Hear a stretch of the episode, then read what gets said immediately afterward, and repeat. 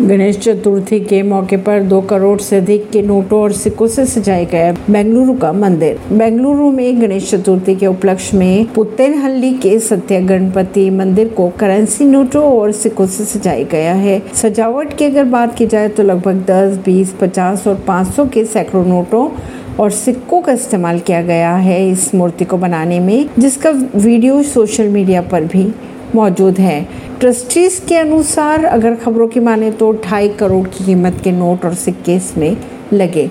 परवीन अर्शी, नई दिल्ली से।